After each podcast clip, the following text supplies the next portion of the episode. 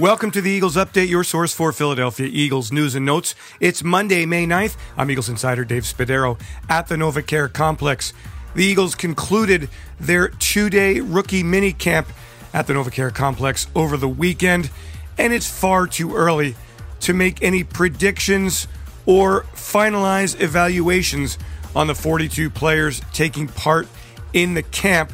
One player that head coach Nick Sirianni was asked about on Friday, quarterback Carson Strong signed after the 2022 NFL Draft following an outstanding career at the University of Nevada, a two time Mountain West Offensive Player of the Year. He threw 74 touchdown passes in his time in Nevada against only 19 interceptions. He was expected to get drafted, but a knee injury concerned teams enough that he lasted until after the draft and the Eagles signing him then.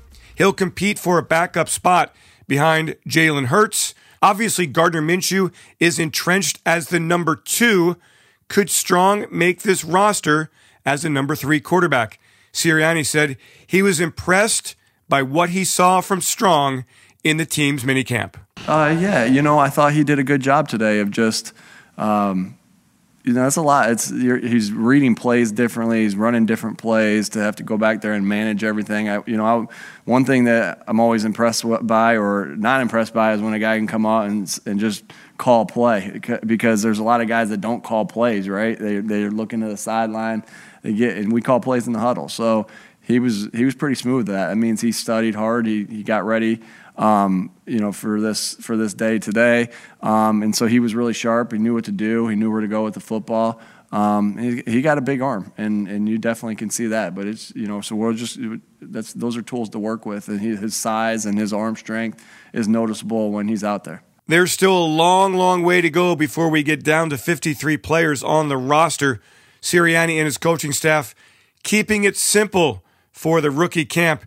It was an opportunity for the young players to get a taste of what it's like to be a Philadelphia Eagle and to get them ready for when the veterans report back to the complex on Monday as the Eagles continue their offseason program. The mandate from Sirianni to his coaching staff keep it simple for the players. You know, the, the main thing is that they show us what they can do. Um, I've instructed the coaches to be very basic in their um, installs, to not do a lot. Um, so they can go out there and they can show us what they can do. That's what we want to see.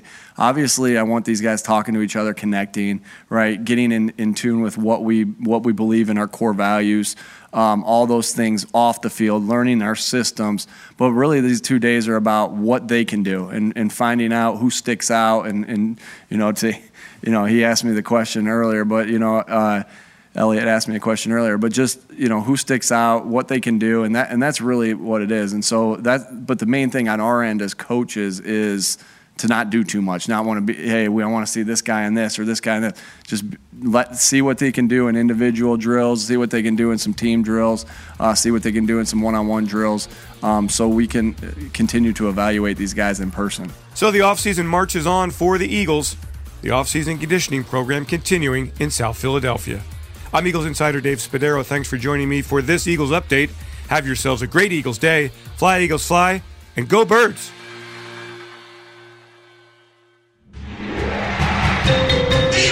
Eagles Entertainment.